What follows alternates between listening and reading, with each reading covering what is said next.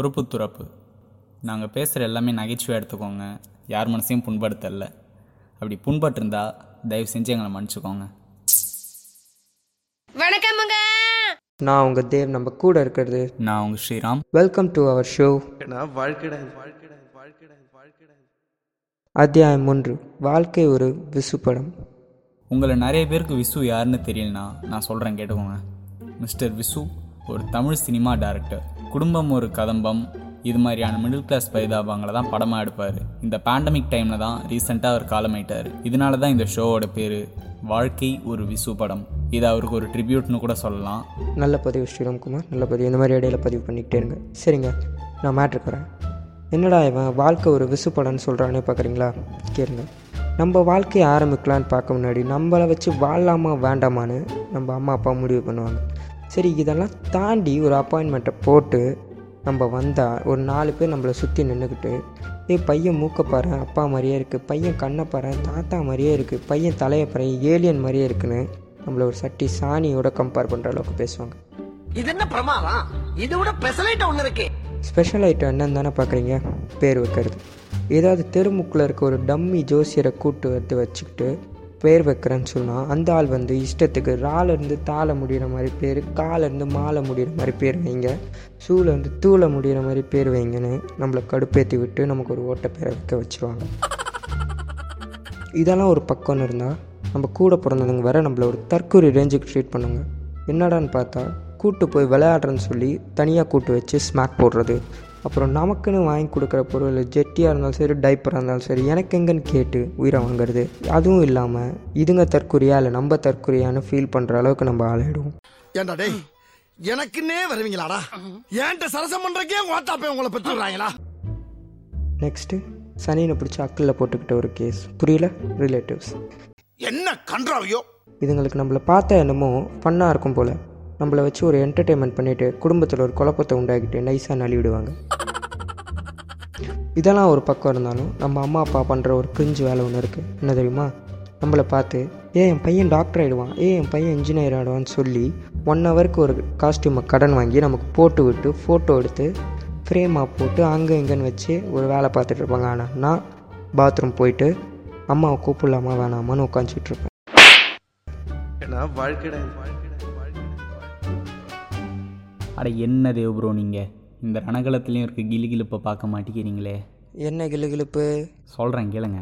அப்பா அம்மா நம்மளை பெத்த அப்புறம் அவங்க கஷ்டத்தெல்லாம் மறந்து கடனுடனே வாங்கியாச்சும் நம்மளை ஆளாக்க தான் நினைப்பாங்க. இதுதான் யூனிவர்சல் ட்ரூத்து ஹாஸ்பிட்டல் வார்டில் நம்மளை சுற்றி இருக்க நாலு பேர் கண்ணு அப்பா மாதிரி இருக்குது தூங்குற ஸ்டைல் தாத்தா மாதிரி இருக்குது இதெல்லாம் சொல்லும்போது அப்பாவுக்கும் தாத்தாக்கும் ஒரு சின்ன எக்ஸைட்மெண்ட் இருக்க தான் செய்யும். தவுளூண்டு அது கோடி ரூபாய் கொடுத்தாலும் கிடைக்காதுல்ல? அதுக்குன்னு மண்டை ஏலியன் மாதிரி இருக்குது மூளை பெருசு ஜீனியஸ்லாம் சொன்னால் சிரிப்பு வரும் நமக்கு.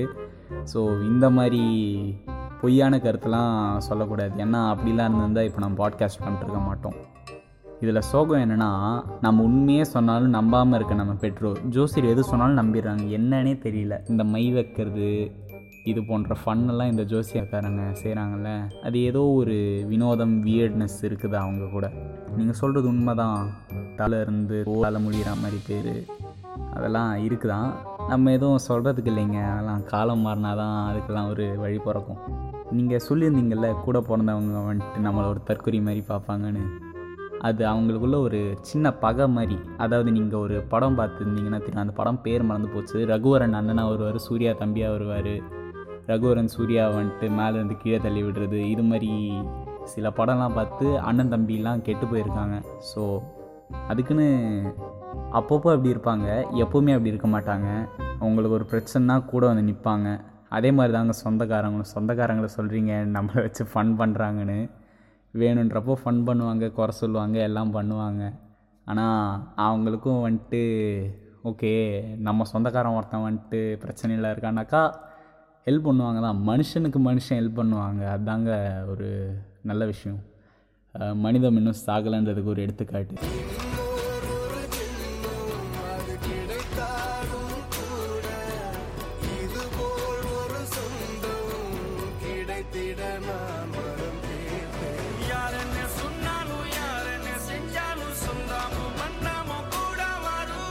தம்பி தம்பி பின் குறிப்பு.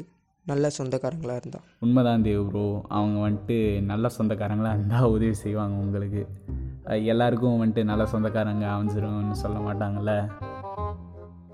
ஓகே இப்போது ரிச் கிட்ஸ் வீட்டிலலாம் வந்துட்டு ஒரு சாக்லேட் வாங்கினாக்கா இன்னொரு அண்ணனோ தம்பியோ இருந்தாக்கா இன்னொரு சாக்லேட் வாங்குறது இது மாதிரி ஃபன்லாம் நடக்கும். ஆனால் இங்கே என்ன பண்ணுவாங்க? ரெண்டு கிடைக்கும். ஆனால் ஒன்றுத்துலேருந்து ரெண்டு கிடைக்கும். புரியலல்ல? ஆமாங்க.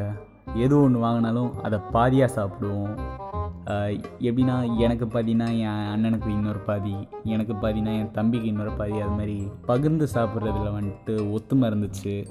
அதுலேயும் வந்துட்டு நீங்கள் கரெக்டாக பிரிக்கலை பாதி பாதியாக பிரிக்கலை நீங்கள் அப்படின்னு சொல்லி ஒரு சண்டை வரும். இதில் ஒரு வரப்பிரசாதமாக எங்களுக்கு கிடச்சது வந்துட்டு இந்த பெருக்கு சாக்லேட்டு. இதில் என்னென்னா மேனுஃபேக்சர் பண்ணும்போதே ஒரு பத்து ரூபா சாக்லேட்னாக்கா அது பாதி பாதியாக தான் வருமே. கடைசியாக என்ன சொல்ல வரோம்னா கஷ்டத்தை மட்டுமே பார்த்தா அந்த கஷ்டத்தில் இருக்க சின்ன சின்ன சந்தோஷத்தை மறந்துடுவோம் இத்துடன் எங்கள் பேச்சு முடிவடைகிறது. அடுத்த எபிசோடில் சந்திப்போம். அதே மாதிரி உங்களுக்கு ஏதாச்சும் மிடில் கிளாஸ் அனுபவம்லாம் ஷேர் பண்ணணுன்னு தோணுச்சுன்னா நிச்சயமாக ஷேர் பண்ணுங்கள் இன்ஸ்டாகிராமில் டிஎம் பண்ணிங்கனாக்கா பார்ப்போம். அப்புறம் அது நாங்கள் எங்களோட அடுத்த எபிசோடில் சொல்லும்போது நீங்கள் இந்தந்த அனுபவம் உங்கள்கிட்ட இருக்குன்னு சொல்லிட்டு உங்கள் நேம் மென்ஷன் பண்ணி சொல்லுவோம் so tata bye bye from Muttaladi பசங்க என்னாலும் ஊரெங்கோ